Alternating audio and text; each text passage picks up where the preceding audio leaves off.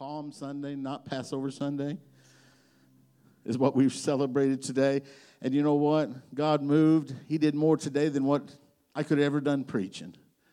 But He gave me this word for a reason. So tonight we're going to read this word and we're going to get into it just a little bit. Mark chapter 11, verse number 7 in the New King James Version, it says, Then they brought the colt to Jesus and threw their clothes on it, and he sat on it. And many spread their clothes on the road, and others cut down leaf, leafy branches from the trees and spread them on the road. Then those who went before and those who followed cried out, saying, Hosanna! Blessed is he who comes in the name of the Lord. Blessed, blessed is the kingdom of our father David that comes in the name of the Lord. Hosanna in the highest. The word Hosanna means save or saved. Hallelujah. And saved to the highest. We're talking about Jehovah again. Praise God. Father, we thank you, Lord, right now as we come to you. I ask you, Lord, to anoint me with the Holy Spirit that we may preach your word with boldness. And God, help us to understand your word tonight. I ask you, Lord, to open our eyes and ears to understanding. Let the seed of the word go down deep. In Jesus' name we pray. Everybody said, Amen. You may be seated. I want to preach for just a few moments with the subject while we're celebrating, He's looking. He's still looking. Jesus is looking. And you think, what, what's this title? I'm going to show you here in just a minute. We know that while the people were crying out for Jesus to save them, they were saying, Hosanna. It was more about him saving them from the dominance of the Roman Empire. All right? Sometimes that's the way we are. God, you know, save me from this situation, save me from this and that. All the while, he's trying to save our soul. Well, the people wanted freedom from the Roman Empire. They wanted a champion, they wanted a warrior, they wanted a general to ride in, right? Set them free from their oppressor, namely Caesar and the whole Roman government. Jesus wanted to be their savior, but not in the external way, but the internal way. He wanted a spiritual save, he wanted to save them spiritually. Well, Jesus riding on a colt into Jerusalem was his signal, trying to tell them that he was this kind of conquering king for their spiritual condition, not a military force. He would be a humble servant. Jesus was fulfilling prophecy over 400 years before, been prophesied by Zechariah 9 and 9. It says, Rejoice greatly, O daughter of Zion. Shout, O daughter of Jerusalem. Behold, your king is coming to you. He is just and having salvation, lowly and riding on a donkey, a colt, the foal of a donkey. It was prophesied. They wanted a Messiah, and they wanted their Messiah to be a military force against the Roman government. Everybody understanding this? Jesus being a spiritual champion to them was not on the radar. They wasn't thinking that way. They were thinking, we need somebody, we need some big tough guys to come in here and rough these people up. That's what we'd be look. We'd be looking for the bodyguard, somebody with a lot of guns and tanks and different things to come in. The people wanted the Messiah that would free them politically. Jesus wanted to free them spiritually by releasing them from the sin bondage they were in. Amen. The people were looking for a revolutionary who would overthrow the rule, the rule of Rome. But Jesus was bringing them a revolution in their spirit, man. Hallelujah. Jesus was coming with a completely different kingdom than they expected. Wow.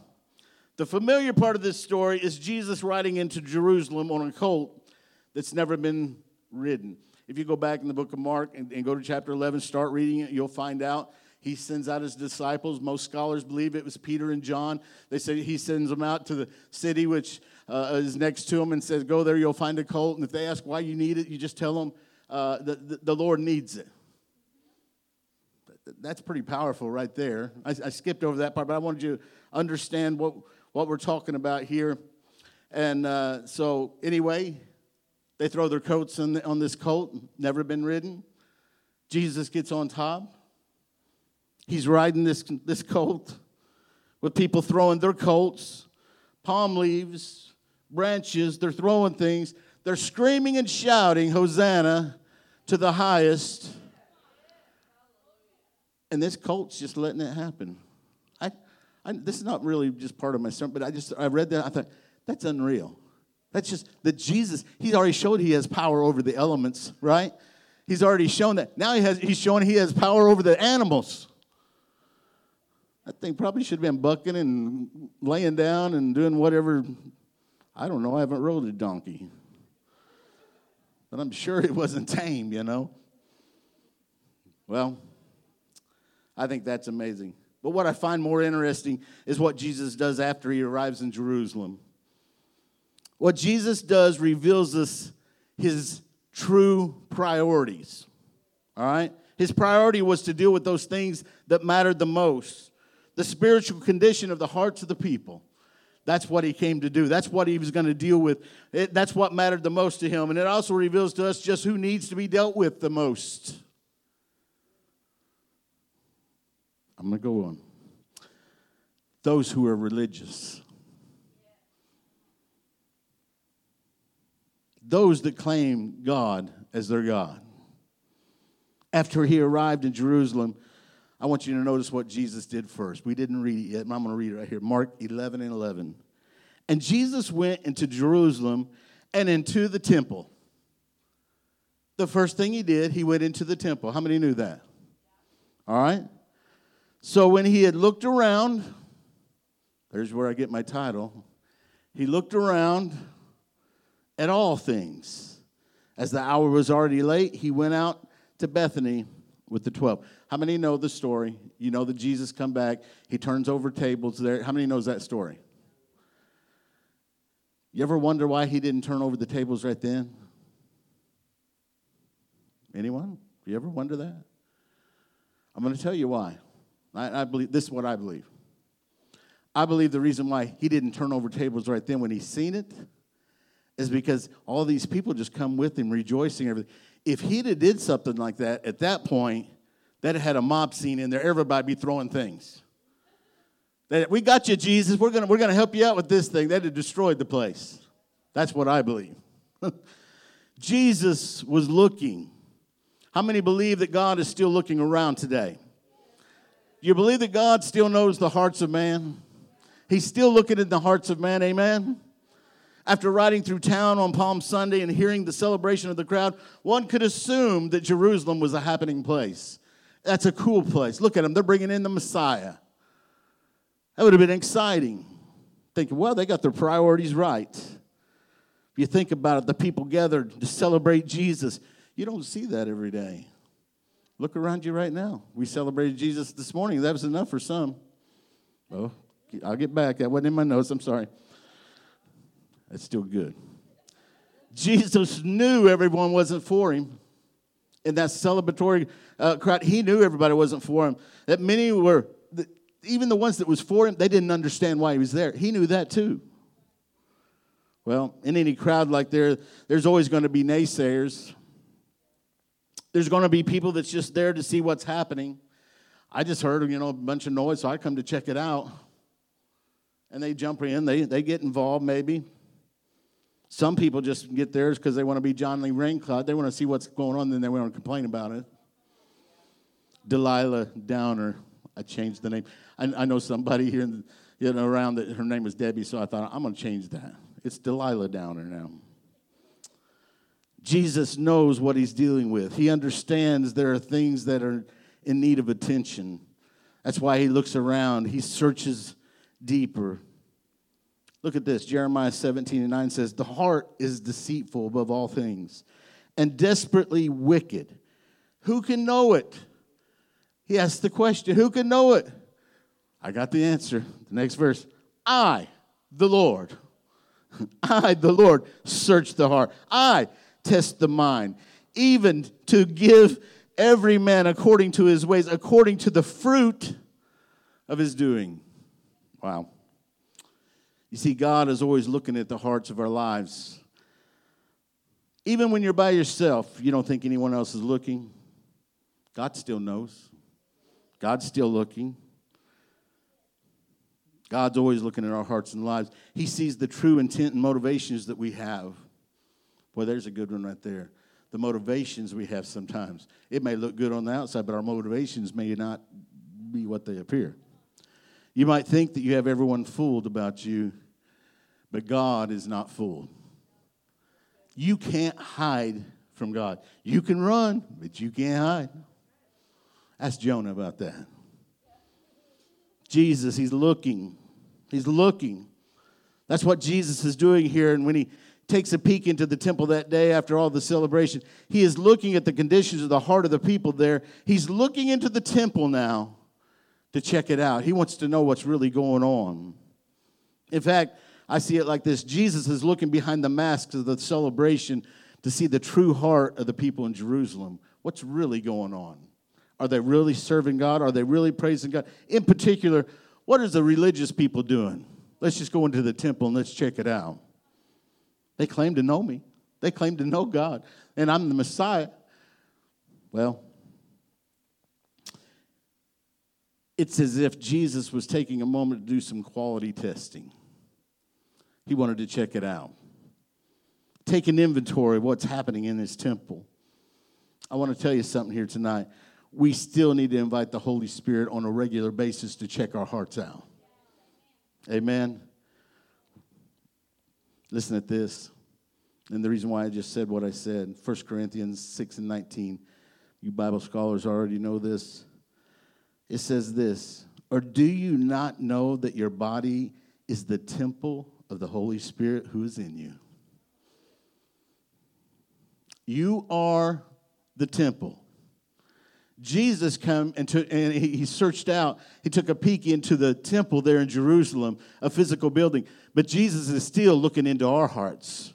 We are the temple of the Holy Spirit who is in you, whom you have from God, and you are not your own. How many knew you wasn't your own? I'm going to tell you right now if you get married, you're not your own. And we laugh about that kind of thing. That's what the Bible says too. Your body is not your husband. Your body is not yours. It's your wife. Wife, your body is not yours. It's your husband's.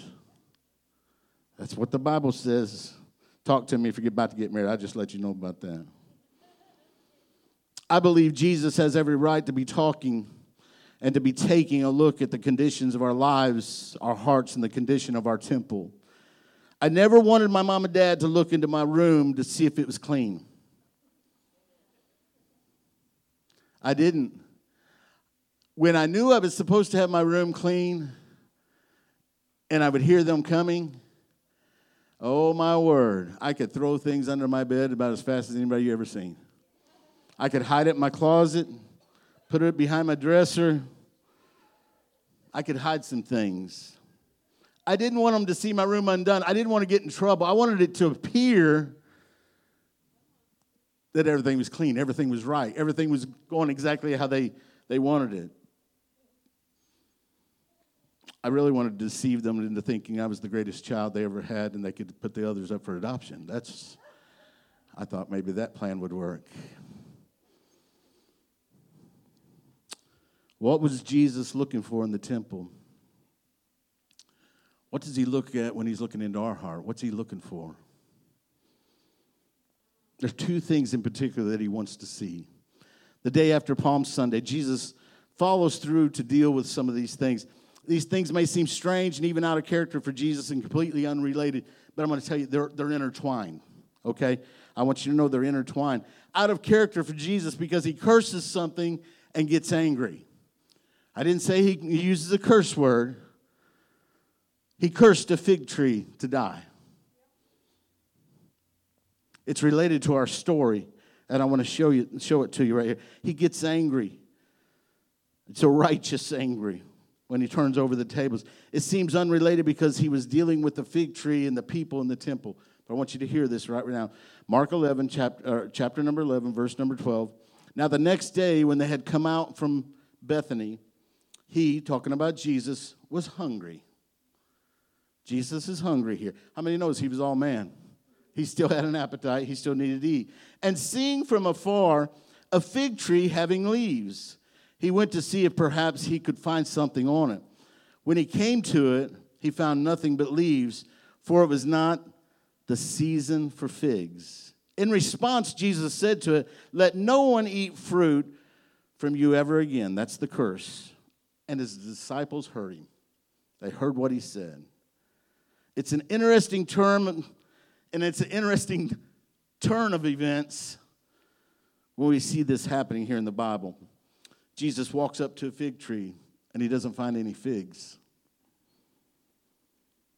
But the Bible said it wasn't the season for the figs. He turns to curse it for not having fruit. Seems strange to me. How about you?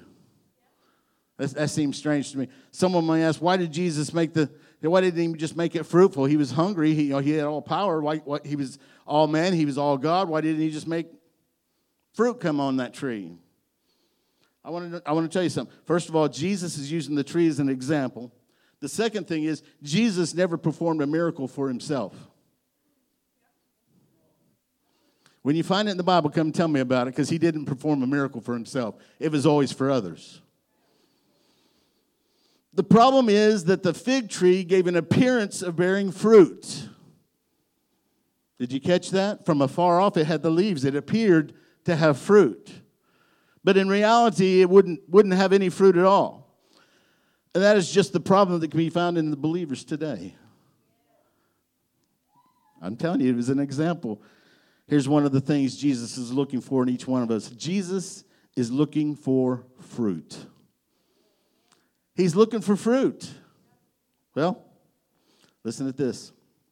Colossians 1:10 that you may walk worthy of the Lord, fully pleasing him, being fruitful in every good work and increasing in the knowledge of God. John 15 and 16.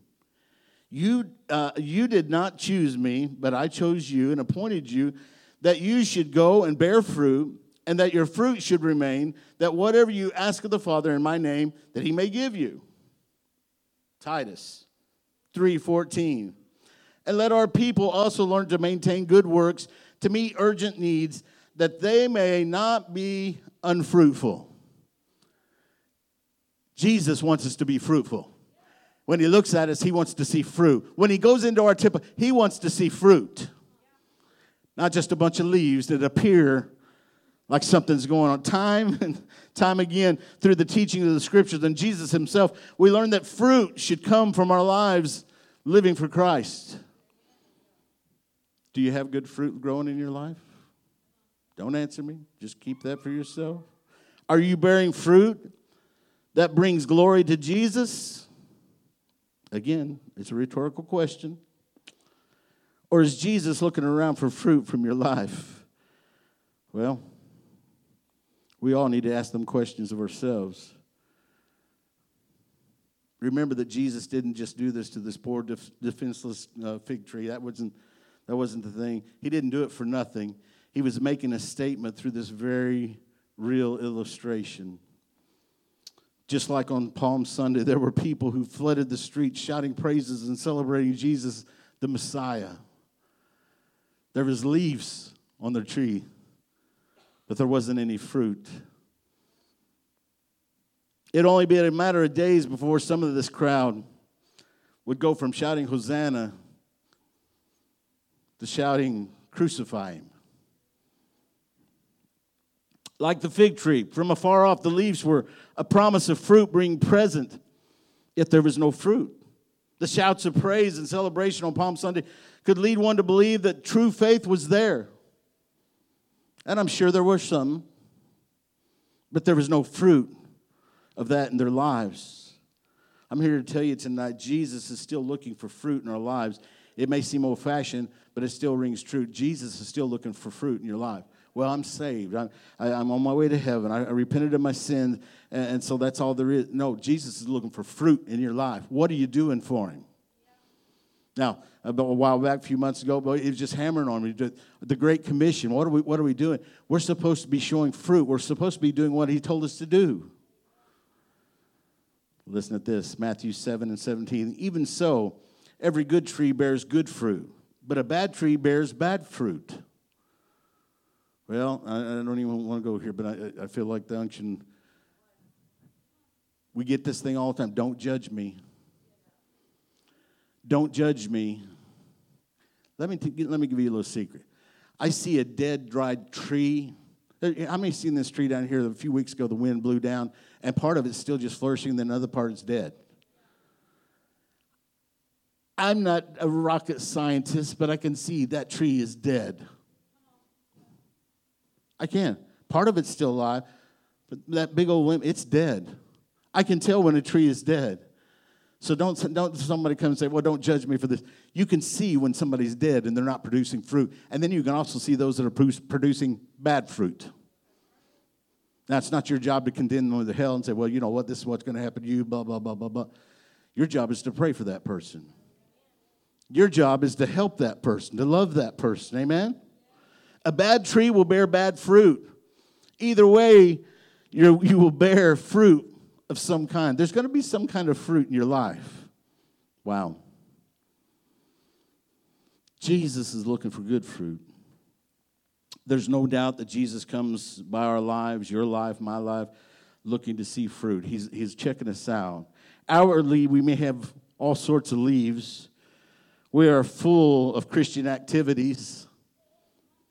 And we say the proper words in the Christian way. We look like we have it all together, but we're just going through the motions, maybe. Now, I know you're the Sunday night crowd and you're here and you're faithful. And so, Pastor, why are you giving us this tonight? Hey, use this. Use it for yourself to understand the enemy's still here to steal, kill, and destroy. Don't let him kill your fruit. Amen. After close inspection of our lives, as Jesus takes a look, are we fruitful or is it obvious to him that we don't have fruit? Well, is there any evidence of fruit in your life? Ask it of yourself. Man, I like to ask these questions by myself because I don't want Jesus to ask me that. I want to ask that of myself. He isn't just looking for fruit because Jesus was also passionate about something else. Listen to this Mark 11 and 15. So they came to Jerusalem. Then Jesus went into the temple and began to drive out those who bought and sold in the temple, and overturned the tables of the money changers and the seats of those who sold doves. And he would not allow anyone to carry wares or vessels through the temple.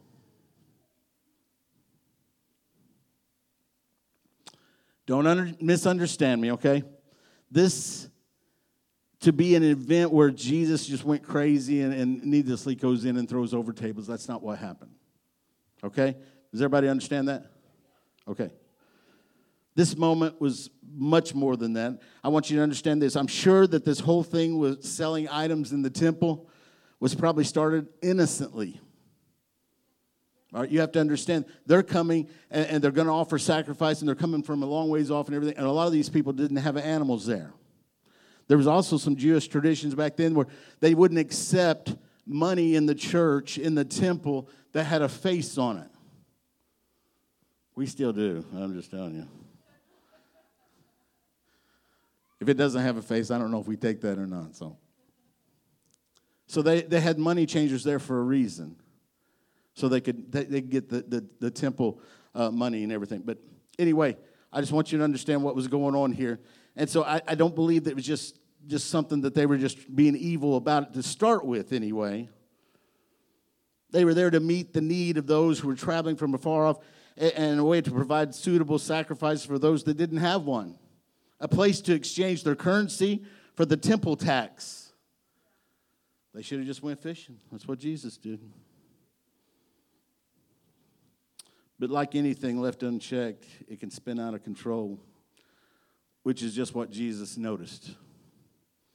The other problem was that this business was taking the place in the court of the Gentiles, the place where any non Jew would gather into the temple. A Particular place. It's a particular place. But they repurposed the room and they crowded it. They crowded out everyone from coming in. That's what they did. The problem here, this business had crowded Jesus right out of his rightful place. And he realized what was going on. I had her sing tonight, I will make room for you. There was no room for Jesus in that temple. They'd crowded him out. If we're honest with ourselves, there are times we've allowed our activities, our hobbies, our habits, addictions, or business to crowd out Jesus of his rightful place in us. We have. I'll ask that question again. Are there things in your life that's been left unchecked? Items that have crowded out Jesus and his rightful place in you. Maybe that's video games. Hmm. Hmm. Ferris says that. Hmm. Hmm. Maybe it's video games that's crowded. Maybe it's baseball that's crowded Jesus out. You can put anything in there. You know you. Be honest with yourself. Let me tell you, turn the tables over and give Jesus his place of honor in your life. Turn the tables over. Get rid of the things this is causing there to be no room for him in your life. Listen to this. The very first of the Ten Commandments, how many remember the Ten Commandments? They're, they're still there. They're not suggested. They're commandments. The very first one, how many knows what it is? Anybody? Shout it out. Oh, the preacher got it up there. Exodus 20 and 3 says, You shall have no other gods before me. That's the first one. No other gods before me. What's crowding out Jesus is a God in your life. Pastor, this is rough preaching for Sunday. I just wanted to come here and get the joy of the Lord in me. This is going to help you. This is going to help you. Making room for Jesus in our lives. Not just enough room, but the very best in the first place room. the challenge is this everything else in our life is fighting for this room. Everything in our life is fighting for your attention. And if you let it in, it soon crowds out Jesus. Now, Pastor, we live in this world and we, we've got to do this. I understand that. God wants you to be uh, fruitful, He wants you to make room for Him. He knows you had to have a job, He knows all these things. I'm talking about spiritual issues in your life. That being the case, there's times we need to take inventory of our hearts and disconnect ourselves from the things that hinder us and put a stop on the things that squeeze Jesus out of our hearts. Amen. Can you think of something that's taking up too much room in your life? I can. Are you prepared to clear out the things that are in the way? We need to be. As you think about it, I don't want you to minimize the issue either. Jesus saw the dilemma to be a big issue. It was a big issue in Jesus' eyes that he was willing to bring the events the, of the temple to a complete halt. We're, we're stopping everything. No more sacrifices, is what he was in essence saying. Well, he even brought them back to their history in Mark 11, chapter 7, or chapter 11, verse 17. Then he taught them, saying, Is it not written? My house should be called the house of prayer for all nations, but you've made it into a den of thieves. And the scribes and the chief priests heard it and sought how they might destroy him, for they feared him because all the people were astonished at his teaching. Wow. Last thing I want to leave you with Jesus is looking at our roots. He's looking at our roots. Listen at this. Mark 11, verse number 20. Now, in the morning, as they passed by, they saw the fig tree dried up from the roots. And Peter, remembering, said to him, Rabbi, look, the fig tree which you cursed has withered away. Wow.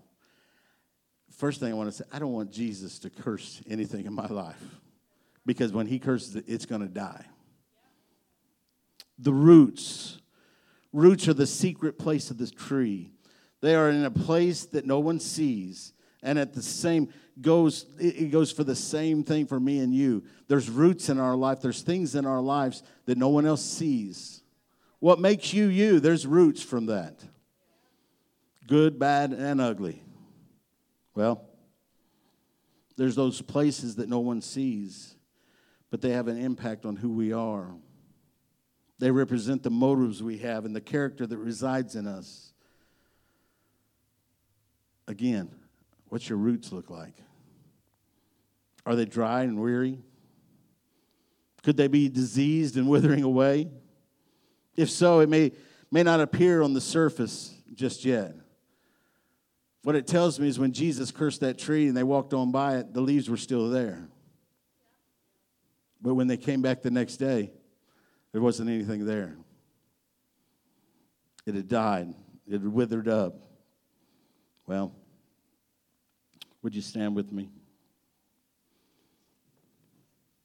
I want to tell you, we need to disconnect from those areas of our life that crowd Jesus out and hinder our faithfulness to Him. As full as your life may feel, you're still empty without Jesus.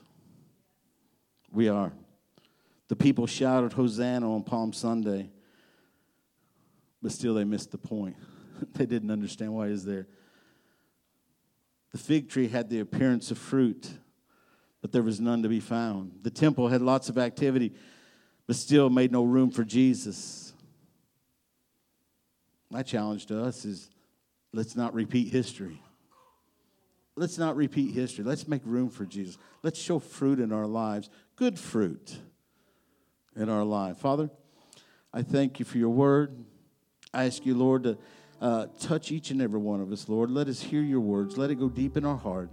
I ask you, Lord, let it minister to us. Lord, keep bringing it back to our mind, Father. Here in the book of Mark, you, you tell the story, and I know it's in the other Gospels, but I love it right here in this. It, it brings it out, it brings it right in front of us. It confronts my spirit man. I ask you today, Lord, that I make room in my life for you, that when you look at me, Father, you see fruit you see good fruit in our lives. Hallelujah. Hallelujah. In Jesus' name, I pray these things. I'm going to ask you tonight, as she sings, you find your place to prayer, you can stand there and worship with her, whatever you want to do. But I want you to meditate and talk to the Lord. Let Him talk to you. God is my life what you want it to be. Is there fruit in my life that you want it to be like you want it to be? Have I made room for you in my life like you want?